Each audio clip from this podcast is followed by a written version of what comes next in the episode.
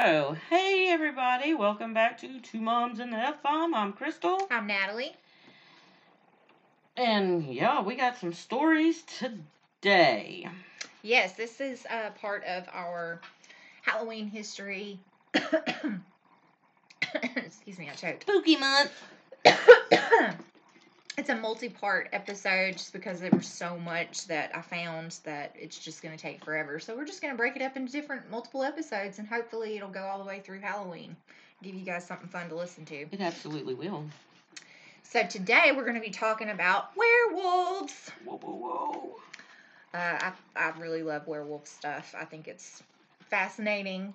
These are stories of people that were either accused of being werewolves or werewolf-type activity that was happening. There's recorded evidence of all of this stuff, whether they're considered legend or urban legend. Some of these are true stories, though. Now, whether the person was actually a werewolf or not, that's to be determined. But I found this fascinating. So here we go. If they're real, I would like to meet one. You can be breakfast. Okay, then I'll meet a vampire. Peter Stump.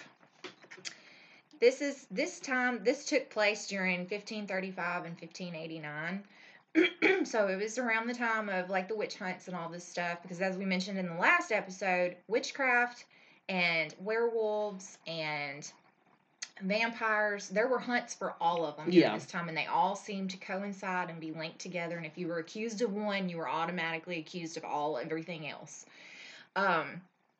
Peter Stump was a German farmer and alleged serial killer. Alleged. Accused of werewolfery, witchcraft, and cannibalism. Okay? Now, before we get really into this, this is probably the most brutal story about this kind of thing that I've probably ever read. Oh, wow. Between all the witch executions and everything else, this gets pretty rough. So y'all just bear with us as we get through it. It's tough. It's hard to hear, but it's very important that people hear about it. Trigger warnings. Definitely trigger warnings. He was known as the Werewolf of Bedburg. Stump had one of the most famous werewolf trials in history. After being tortured, they stretched him on a rack. Oh, good God. He confessed to practicing black magic since childhood. He claimed the devil had given him a magic belt that allowed him to change into a wolf, although no belt was ever found. Allegedly, he had killed and eaten 14 children, 2 pregnant women, and a few men over the span of 25 years, one of which being his own son. All admit now, remember, that he was tortured first, so all of this was admitted after his torture. Keep that in mind. Not during his torture. Yeah. And this was days of torture. This was not just one day. This was consecutive days of torture before he admitted to any of this. He was also accused and sentenced to incestuous relationships with his daughter and another family member, in which the two were also sentenced along with him. So his daughter was also sentenced, and his mistress, who was an alleged mistress to him that was also a family member. Now, whether they actually had a relationship or not, don't know. Stump's execution, alongside his daughter and the second alleged mistress, were some of the most brutal ever recorded. He was put on a wheel where his flesh was torn from his body with red-hot pincers. His limbs were then broken with an axe head to prevent returning from the grave before he was beheaded and then burned on a pyre. His daughter and mistress were both flayed, strangled, and then burned as well. Fuck. Yeah, that was a rough one. That was pretty bad, and it was I left a lot out because it was so gnarly. That was tough, and that really happened. Now, whether or not he actually was a werewolf, whether or not he actually was a serial killer, had actually done any of these things, there's no proof. And again, his admittance was after he had been tortured for days and days. Damn. The Beast of Gavadin, in the 18th century, this province was terrorized by this wolf. Over a few months' time, it is believed there were 210 attacks in all, with 113 of which were fatal. Good grief. Those that had seen the beast with unusual red fur streaked with black.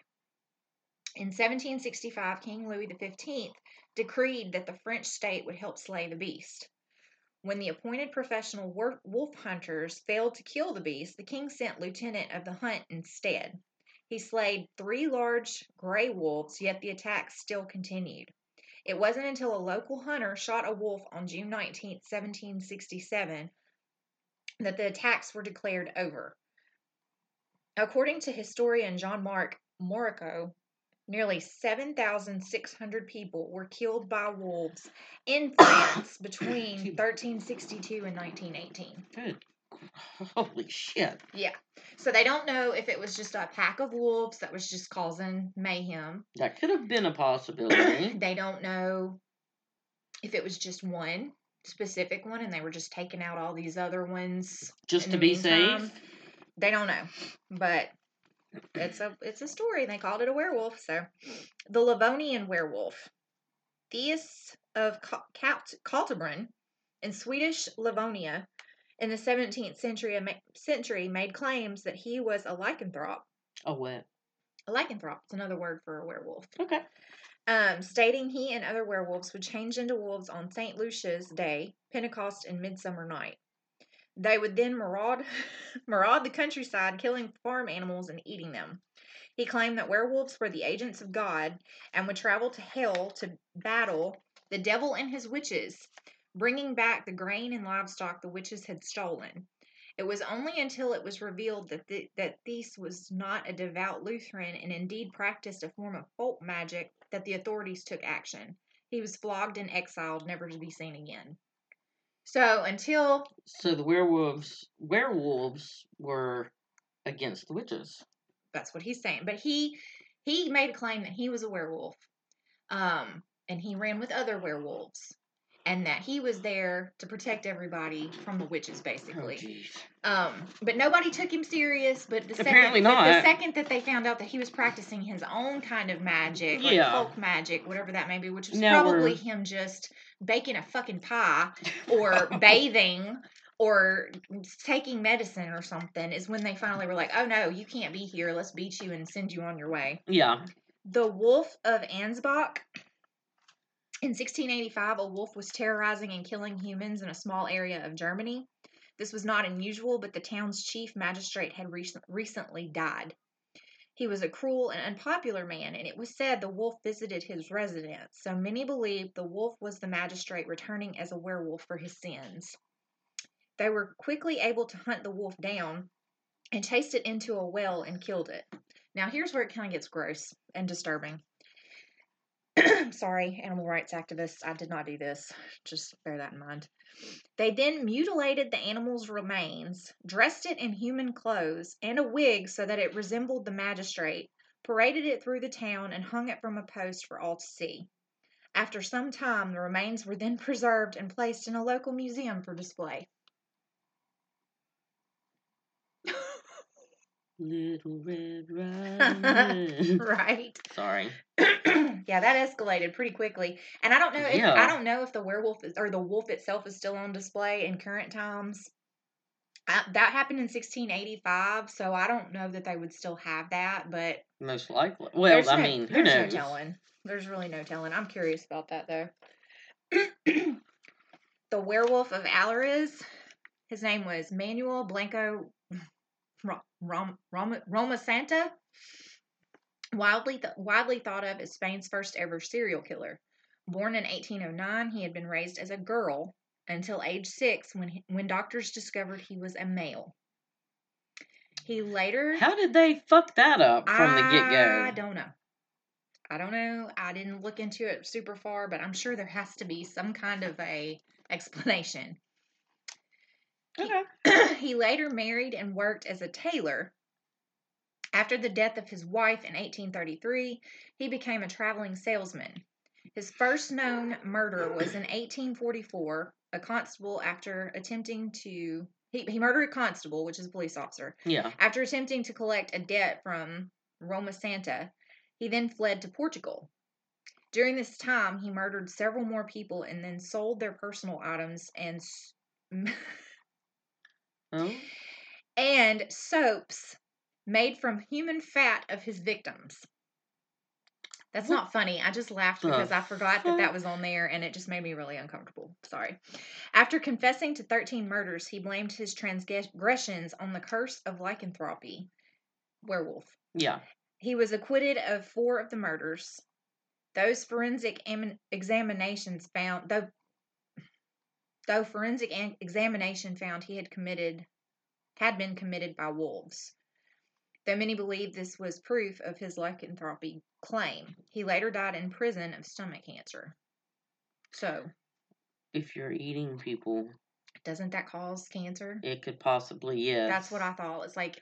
But if you're a cannibal, eating human meat after so long will actually cause you to go crazy, That's what I thought. Yeah. That's what I thought. I know it causes a whole slew of problems. Don't eat people. Don't eat people. Don't eat people. All right.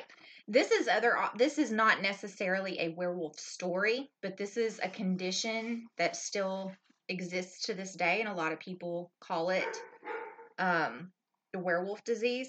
But it's hypertrichosis. It's a rare and curious condition that causes excessive hair growth anywhere on a person's body.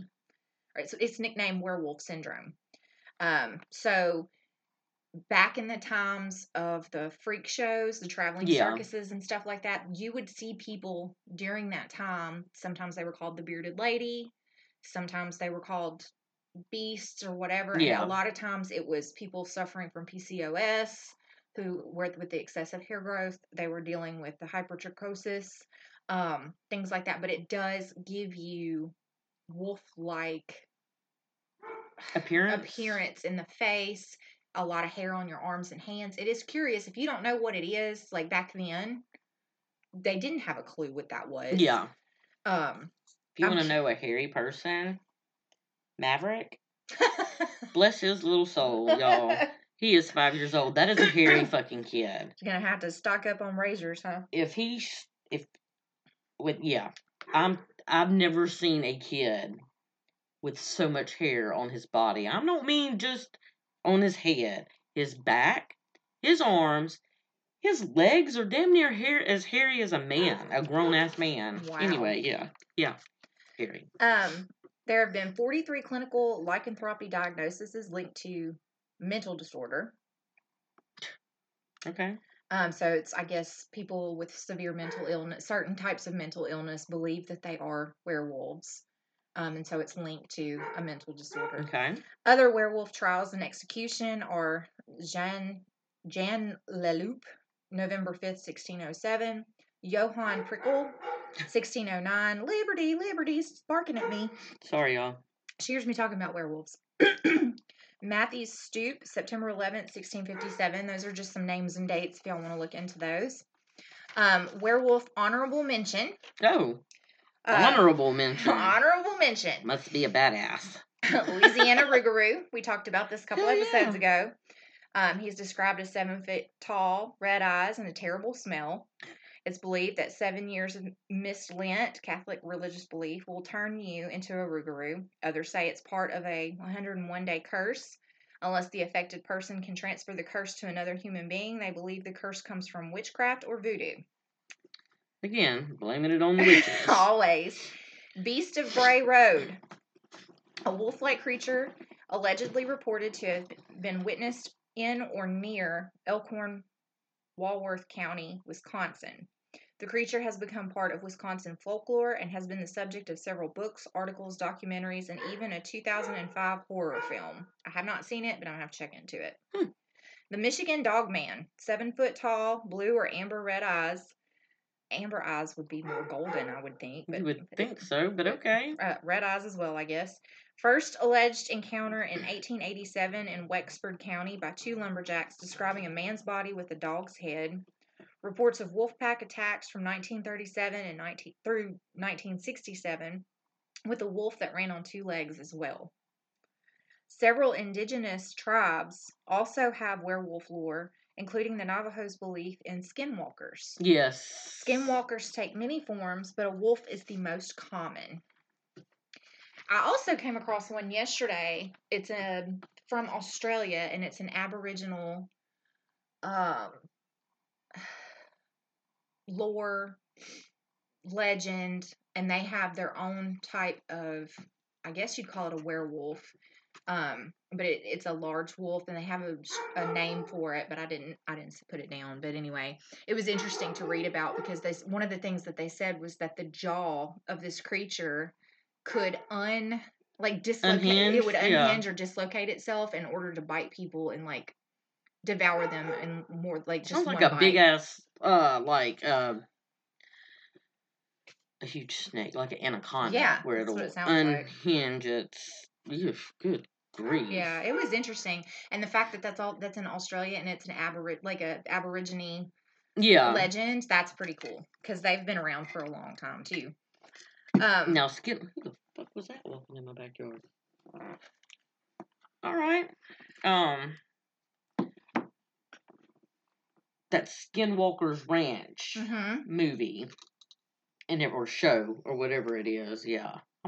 One day I'm going to watch it. I started it. I had a hard time with it because I feel like it was a documentary style movie, but I could be wrong. But to me, it seemed like it was a movie giving the appearance of being a documentary, which I've seen those before. Yeah. And I could be wrong. It could have just been, but it just seemed like a lot of it was acting. Maybe scripted, heavily scripted, because I think all reality and documentaries and stuff like that have some form of scripting a little bit, but this was just it was just weird to me. So I couldn't push through after like the first or second episode. I finally just gave it up. But I do want to try to finish it just to see. But I have seen other documentaries about skinwalkers. And I've seen people that have gone to the Skinwalker Ranch and other ranches that have claimed to have seen skinwalkers there. And that's really interesting. So the next one, we're done with werewolves for now. But we are going on to real Frankenstein experiments. Oh, gosh. Another one of the classic things you think about at Halloween, to me, is Frankenstein's monster. Frankenstein was the scientist. Yep. And a lot of people get that confused because they think he's the monster is Frankenstein, and it's not. Right. I love the fact that this was a book, it was a novel, written by a woman who was obsessed with science and all things spooky. I love Mary Shelley. Are your grandkids here? Semen demons. Hold on, y'all. Just a moment. Anywho. Anyway. So, Frankenstein was the scientist that reanimated human life from the novel. Mary Shelley wrote the novel. I love the fact that she did that. Yeah. And actually, Frankenstein's monster's name was Adam. Really? Mm-hmm. Didn't know that. Like Adam and Eve. He named him Adam. Interesting. So these are real Frankenstein-like experiments and the mad scientists behind them. Luigi Galvani, an Italian biologist interested in medical electricity. So this is said to be what everybody thinks Mary Shelley may have gotten inspiration from for the book. His experiments began decades before Mary Shelley's famous book, and it is believed his experiments inspired part of the story written.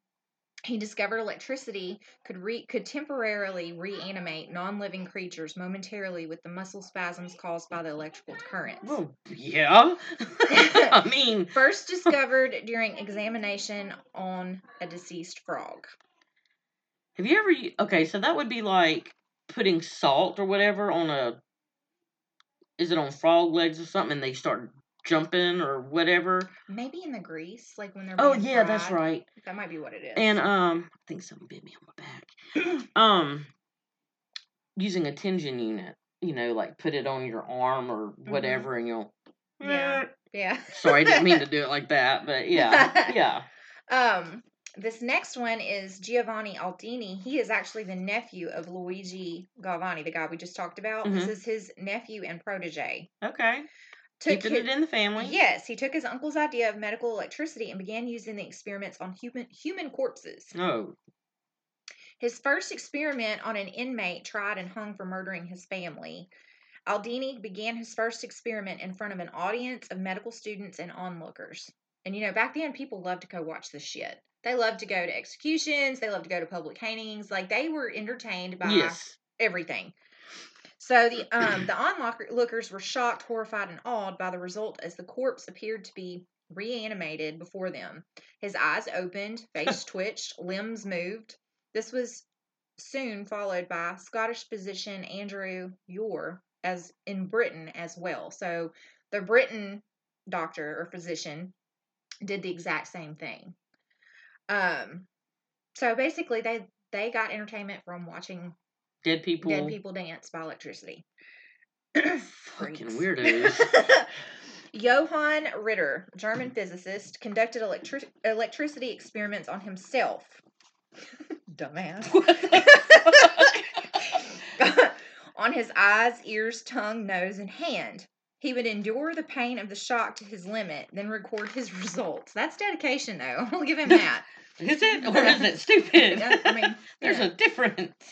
Alexander von Humboldt created batteries out of nothing but animal flesh.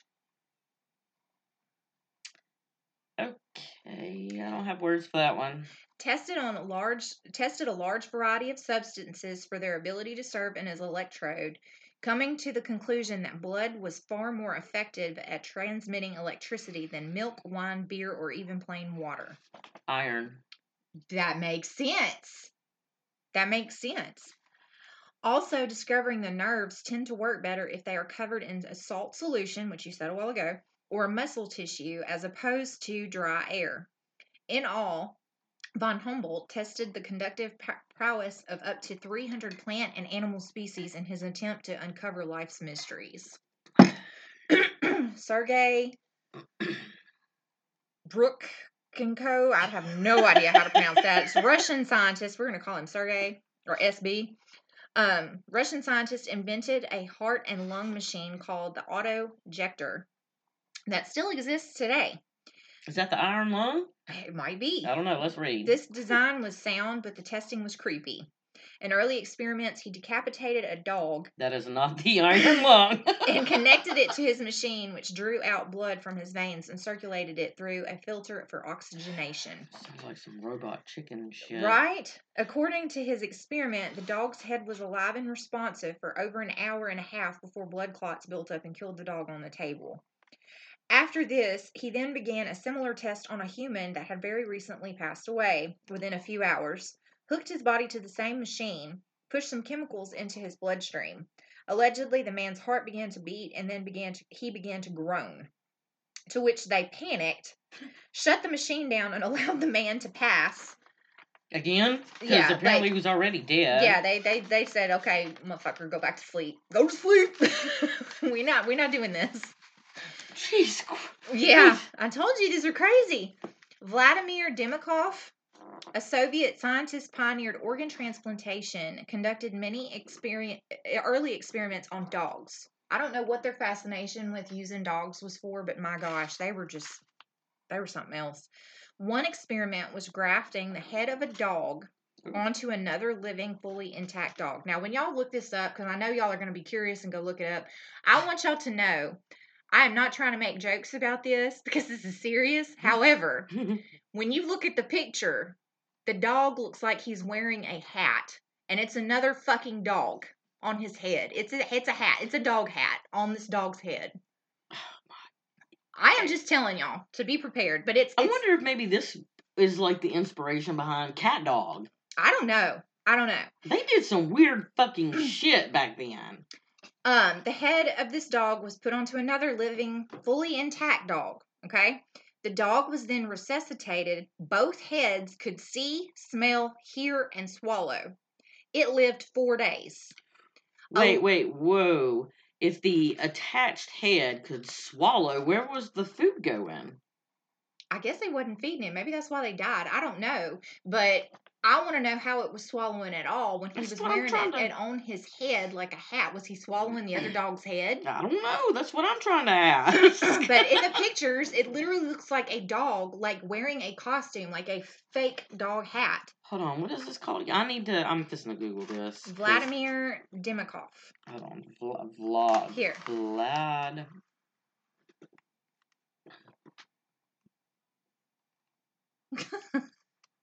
You know I'm fucking blind, right? Vladimir Demikhov. Well, the first experiment. Two-headed dog. Yes. The first experiment, he lived 4 days. Then I told you. This is. What the. Oh my God. Yes. They really did that. The second, they did another two-headed dog experiment. Yeah, it looks like he's wearing a fucking hat. Y'all. Vladimir, and the last name is Demikhov. Oh my fuck. Oh my. I gotta stop.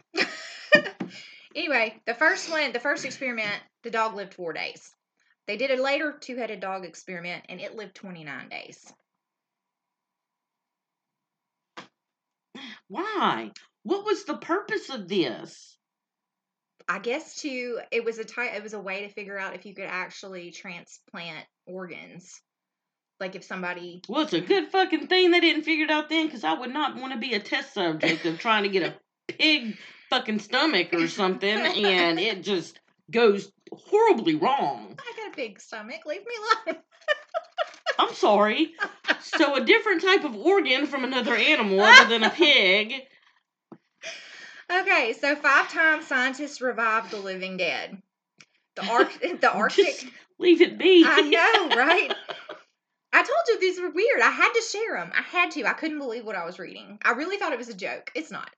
The Arctic rotifer is a 24,000-year-old Arctic organism living under the Siberian permafrost. They brought it back to life. Alone, people. That's like opening a fucking sarcophagus after thousands and thousands of years. And my computer's dinging, so sorry. Leave it be. Yep. You don't know what you're fucking releasing. The last time they opened one, I think that's when COVID hit. Which is interesting because we're going to be talking about mummies in a little while, too. Or maybe next episode. It's coming. We're going to be talking about mummies. Resurrected plants. Russian scientists revived plants from 32,000 years ago. Okay, that's okay, I guess. Is it? Depends. It depends on the plant. Is it a people-eating plant or what? It's Audrey, too. Ancient moss, 1,530-year-old moss was brought back to life. The horsepox virus, a relative to smallpox but not harmful to humans. Now this fuck you say? Right, this caused a lot of controversy because if you could bring back something like that, who's to say you can't bring back anything else? And why are you fooling with it? Was what everybody's question was. The government needs to leave shit alone. Yes. The extinct ibex, which is basically a mountain goat or a sheep, through cloning, they created another from the last ibex that died because it was once that one died, it was considered completely extinct. That was the last one. The extinct ibex, which is a mountain goat or a sheep. Okay. Scientists successfully revived the extinct species through a clone. They cloned it, but for only 10 minutes. The only species to become de-extinct and also become extinct twice. Wrap your head around that. Now, bonus points, bonus round. The woolly mammoth. You know, they've been finding all these preserved woolly mammoths under the ice. They are currently working on de-extincting that animal. They are trying to bring it back to life. What the fuck are we trying to do here? What is this going to accomplish? We're trying to have some kind of a freaking crazy circus going back on. Back to the goddamn Stone Age where fucking woolly mammoth is going to be roaming the earth. You know, and it's going to be one of the, I don't know. Yeah. I just imagine driving down the car and you have to call into work because, hey, I just ran over a fucking woolly mammoth. Well, wait, what? Imagine how messed up you'd be about running over a two-headed dog. A dog looking like it's wearing a hat and it's... That might would make more sense than a fucking woolly mammoth. Honestly. Because I wonder if they become popular again, if they're going to offer them for, like, rides. But there's some type of Siberian... I've seen that with the woolly mammoth. There's also some type of Siberian pup thing that they have found that was completely intact as well that I think they're trying to revive. Leave it alone because... Well, see, that's what makes me wonder about all of these cryptids and stuff. How do we know that's not the same shit that they've been doing? Not only that... Y'all, if y'all really think a zombie apocalypse cannot fucking happen, it can fucking happen. Well, how ironic, because the next subject is zombies. It can so fucking happen. If they can bring back these fucking extinct animals, or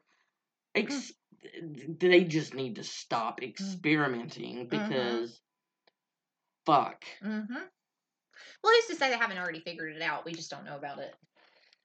That's what's terrifying.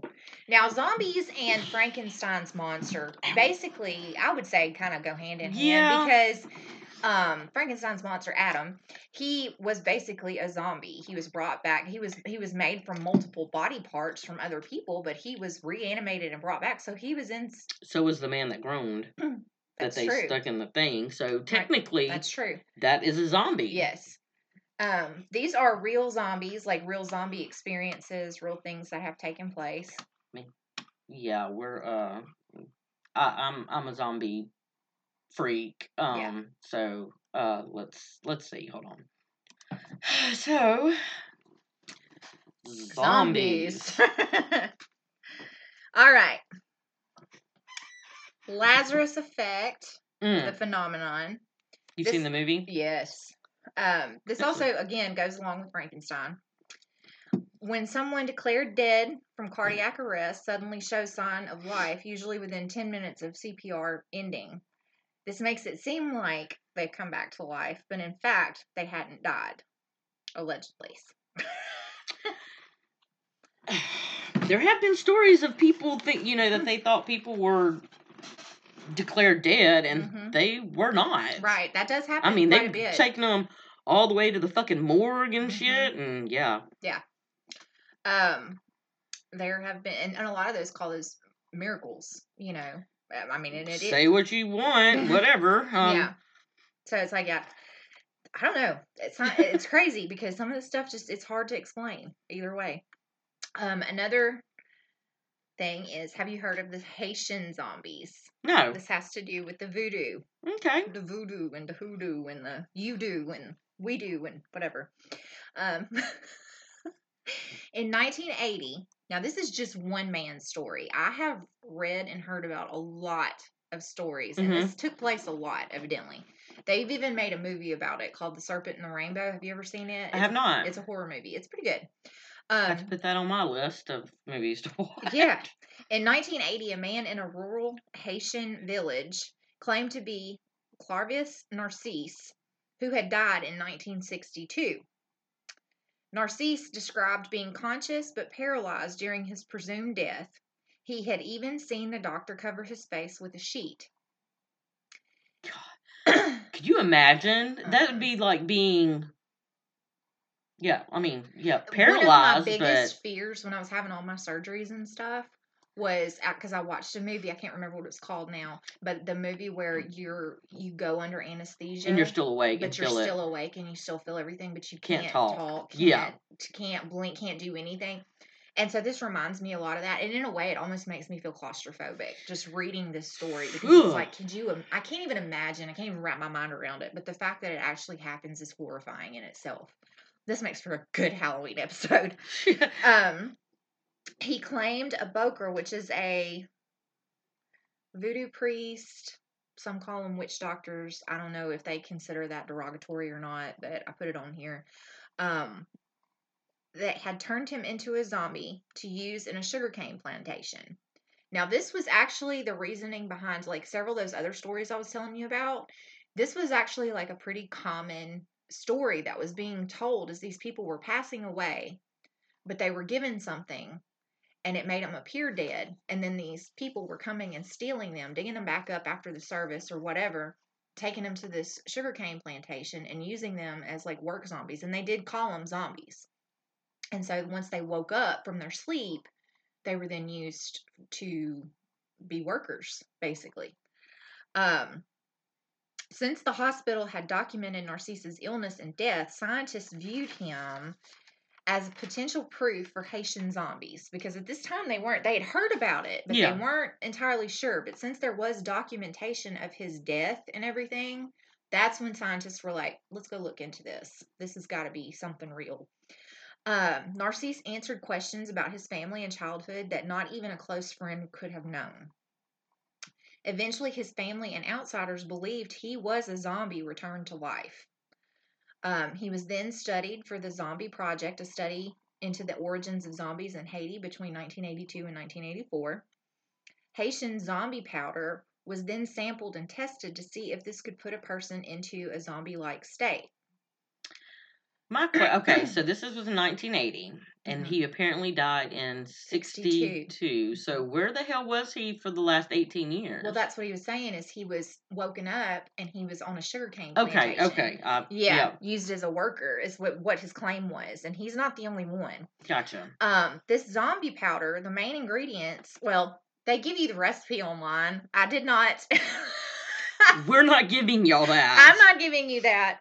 But one of the main ingredients is tetrodotoxin from a species of pufferfish, as well as human remains, marine toads that produces numerous toxic substances, Gila tree frog as well, which carries an irritant. It is believed the pufferfish toxins in small amounts could cause paralysis and giving symptoms that would have the victim appear dead, though they aren't. The family would believe them to be dead, and the Bokor, which is the voodoo priest, would remove the body from the grave. If all went well and the poisons would wear off and the victim would believe themselves to be a zombie. There are several other recorded events of Haitian zombies reappearing home after death. So, basically, this has been talked about, like, this. There's a lot of research papers done on this man and several other people. Y'all can look into it if you want to. It is fascinating and terrifying. That's all cool, the same time. But yeah, that's just holy shit. Yeah. Something else that mimics zombie-like symptoms: rabies. Though incredibly rare, if an unvaccinated person is infected, it's nearly always fatal if untreated. Symptoms spread through saliva from an animal bite. Insomnia, hallucinations, fever, paralysis, and more. I mean, because rabies, you're basic. I mean, right. Yes, you're rapid, but rabid. Yeah. Yeah, your brain is basically eating itself and driving you nuts. Right. Crazy. Okay, so. Oof. The African sleeping sickness. It's a sleeping sickness spread by fly bites, and it is fatal if left untreated. Symptoms include fever, headaches, joint pains, behavior changes, poor coordination, and more. So the symptoms make you appear zombie-like. So that's what's wrong with me. Maybe. I don't think there's a diagnosis for what's wrong with us. Leprosy. Between the appearance and the flesh rotting and numbing splotches and stuff, it mimics zombie-like behavior. Necrosis is cells dying from toxins or frostbite. Paralysis and zombie-like symptoms also come with that. Kuro disease comes from eating deceased people's brains, as was custom in areas of New Guinea. Don't eat people. Don't eat brains. Brains! In the belief it would help their souls pass into the afterlife. Sure. Incurable, rare neurodegenerative disorder is caused by abnormality formed prior, holy crap, proteins leading to tremors, coordination loss, and neurodegeneration. Symptoms include lack of muscle control, I don't know what that word is, dysarthria, emotional instability, including sporadic laughter, and more. So it gives you major zombie-like vibes. There's me again. On top of the fact you just ate fucking brains. I didn't do that. You know. These are stories of zombie attacks. Now, I remember the one in Florida many years ago. These were... Which was just so fucked up. I think he was... But it's just the fact of the matter. Yeah. This man was eating another person. Yeah. Okay. This one... I don't know if I have that story or if it's one of these that I listed.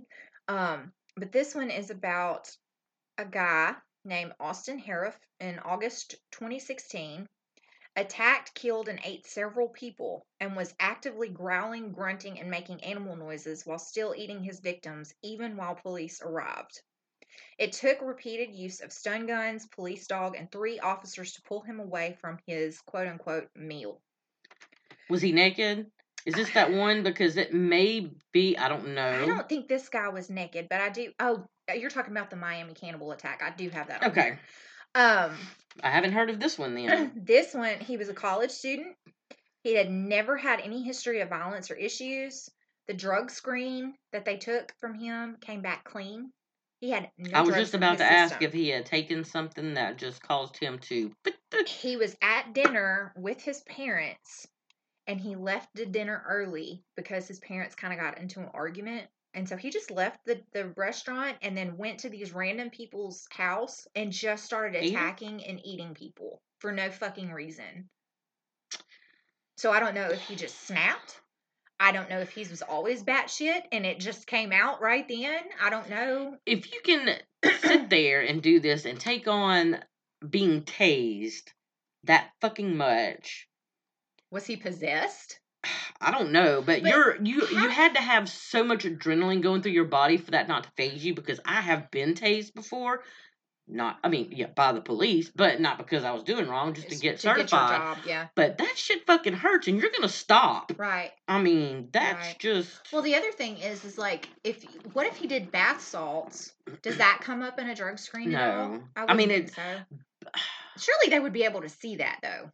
In some kind of anything. Yes and no. No, maybe not, because not until just, I think, recently, within the last few years, they may have developed a new drug test that can test beyond the normal, like, fentanyl, cocaine, marijuana, methamphetamines, and stuff like that. But I know at the time, I believe back in 2016, there was no... Because when I worked at the sheriff's department, you had a lot of inmates that were doing the bath salts and stuff, and they did not appear on drug tests. Not at least the drug test screenings that we had, that we would test the inmates, they were not coming up. So that's a possibility. Well, I'll tell you what, it's always the quiet ones. It's always the quiet ones, because they said that he didn't have a history of any kind of violence. There's no telling what he was dealing with, though, or what caused him to snap. True. But I do feel like he had to have had some kind of... Maybe a mental illness? I have no freaking idea, man. I don't know what kind of mental psychosis other than that. Now, this is the one you were probably talking about. The infamous Miami cannibal attack, and it happened in May 2012. May have been that long ago. He's stripped naked. Rudy Eugene stripped naked and... Naked. And attacked Ronald Popo, a homeless man in the street. Rudy consumed about 80% of the man's face by the time police arrived at the scene. They were forced to open fire on Rudy Eugene. He took far more bullets than his body should have been able to withstand before finally dropping. They believed him to be on bath salts or PCP, but his tox screen came back clean, leaving the situation a mystery. But bath salts were very, very... popular back then. Yeah, they were. And the thing is how do you screen for something like that? You can't. Not at that time, I don't guess, but fuck. Kevin Santos was pronounced dead in a hospital. This is a child. The child was then arranged a funeral. At his wake, he began to move, sat up, asked for water. Then he died. He then died again immediately after the request. I'm sorry, what? Yes. They were at this wake for this person that died, this little kid. And he woke up, asked for a drink of water. They got him a glass of water, and then he lay down and passed away. And it caused... How long ago was this? Did it say? I didn't get the dates. Because normally during a wake, they're embalmed at this time. Yeah. So you have no blood flow. All you have are chemicals in your body. So that's quite fucked up. Yeah, and I know that... it was modern enough times that he had been to a hospital because he had died in a hospital, and the parents were outraged that their child had woke. Like, they wanted to know what happened at the hospital for them to claim that he was dead, for him to not be dead, and then for him to die again. So it was modern enough times that a hospital actually existed, but I didn't get a date. Good fucking grief. Yeah. Crocodile. It's decay. And it's a word from Russia, but it's a drug that rose to prominence in poor areas of Russia. Between the potency of the opioid effect and the gangrenous effect it has on the users. Did you just hear my tummy growl? I'm so sorry. I bet that echoed times a million with this microphone. I don't know, but mine's doing the same thing, so. It causes the skin to rot also. So not only is it a drug and it gets you high, but it makes your skin rot. It eats tissue and the flesh from the inside out and gives a zombie-like effect in users. Wounds left severe enough that their bones are exposed. Other symptoms include incoherence, jerking motions, shuffling, shambling steps, technically alive, but in many ways also dead. That would be the zombie type I would know, was the jerking effect, the sliding or, dragging of your limbs, and rotting skin. Yeah. And that's what makes me so nervous is you were talking about a zombie apocalypse earlier, and we joke about it and stuff like that. But that last one we read about is a drug, a street drug that is taken in Russia. That is such a simple way to fuck people up, just like the fentanyl. Yeah. That is such a fucking easy way, and a way that a zombie apocalypse could, in fact, take place. In theory. Taking out the part where if you get bitten or scraped by a zombie that you turn into a zombie. But considering the fact that the government keeps recreating fucking shit or bringing things back to life. Yeah. Yeah, that's a good possibility. You could take this drug and mutate it into an airborne type thing that is also altered with some type of bacteria thing, virus, that once it's in your bloodstream, that's just very well, if somebody has this cannibalistic feature of them and they bite another person, their saliva meets blood, and now that person is infected. Holy fuck, I watch too many zombie movies. It could happen. It could happen a lot quicker than some of these other theories, I feel like. That's crazy. Did I just literally gave the government probably some big fucking idea? Great job, Crystal.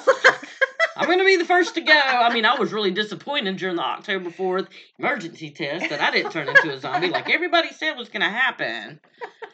That if you were vaccinated and this was going to release some type of or activate some fucking shit. Yeah, you know what? Suck it, because fuck. Yeah, I'm tired of fear-mongering. I don't feel like we try to fear-monger. We just talk about things just because we're curious and because it's worth talking about, but we don't ever try to... It's fun. It's fun, and we don't try to fear-monger anybody. We're not going to tell y'all, hey, you need to go hide under your bed and turn off all your lights and live in fear for the rest of your life. That's not how we do this, but... We may one day. It really depends on how the world... what happens. Yeah. Because I'm honestly at that point, it's not... for a zombie apocalypse and shit like that, but considering there's been so many speculations and,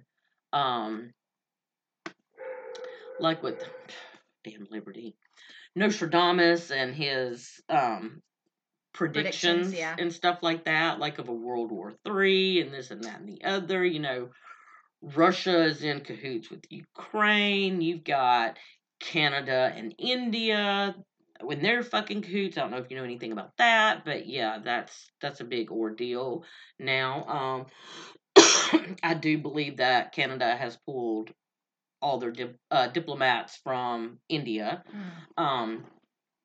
India is not issuing any type of visas to Canadian citizens anymore right now. Well, it's suspended right now. I don't know how long that's going to last, but whatever. And all these other countries that...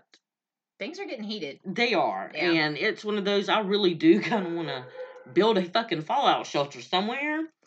Yeah. Start hoarding, like, non-perishable items just in case, because you never fucking know what's going to happen. Yeah. I mean, if that's the case with Russia and, not Ukraine, but China, for instance, other fucking countries that not are maybe that are not part of NATO or what the fuck ever. I'm not trying to get into politics, but I'm getting into politics. Yeah, I'm not. Yeah, they'll take us out, so we're a laughing stock. Anywho, so I think that's gonna be this episode of zombies and You still can't get past the dog hat, can you? I can't either. I keep that picture is just in my mind. Y'all don't look at it. Yeah, go look at it. Google but you might have bad dreams, so just a heads up. That is fucked up. So, in the meantime, I have a dog that's barking, and she might be a two-headed dog here soon. Just kidding. I love animals. So, we want to thank y'all. Thank you very much for listening to our shenanigans again. Until the next episode, I think we are going to be discussing some ghosts and goblins and mummies. Yes. Fuck mummies and zombies. Fuck it. Just wrap me up in some toilet paper and give me drugs. Just kidding. Well, thank y'all again for listening, and until next time, I'm Crystal. I'm Natalie. Good night or bye, whichever.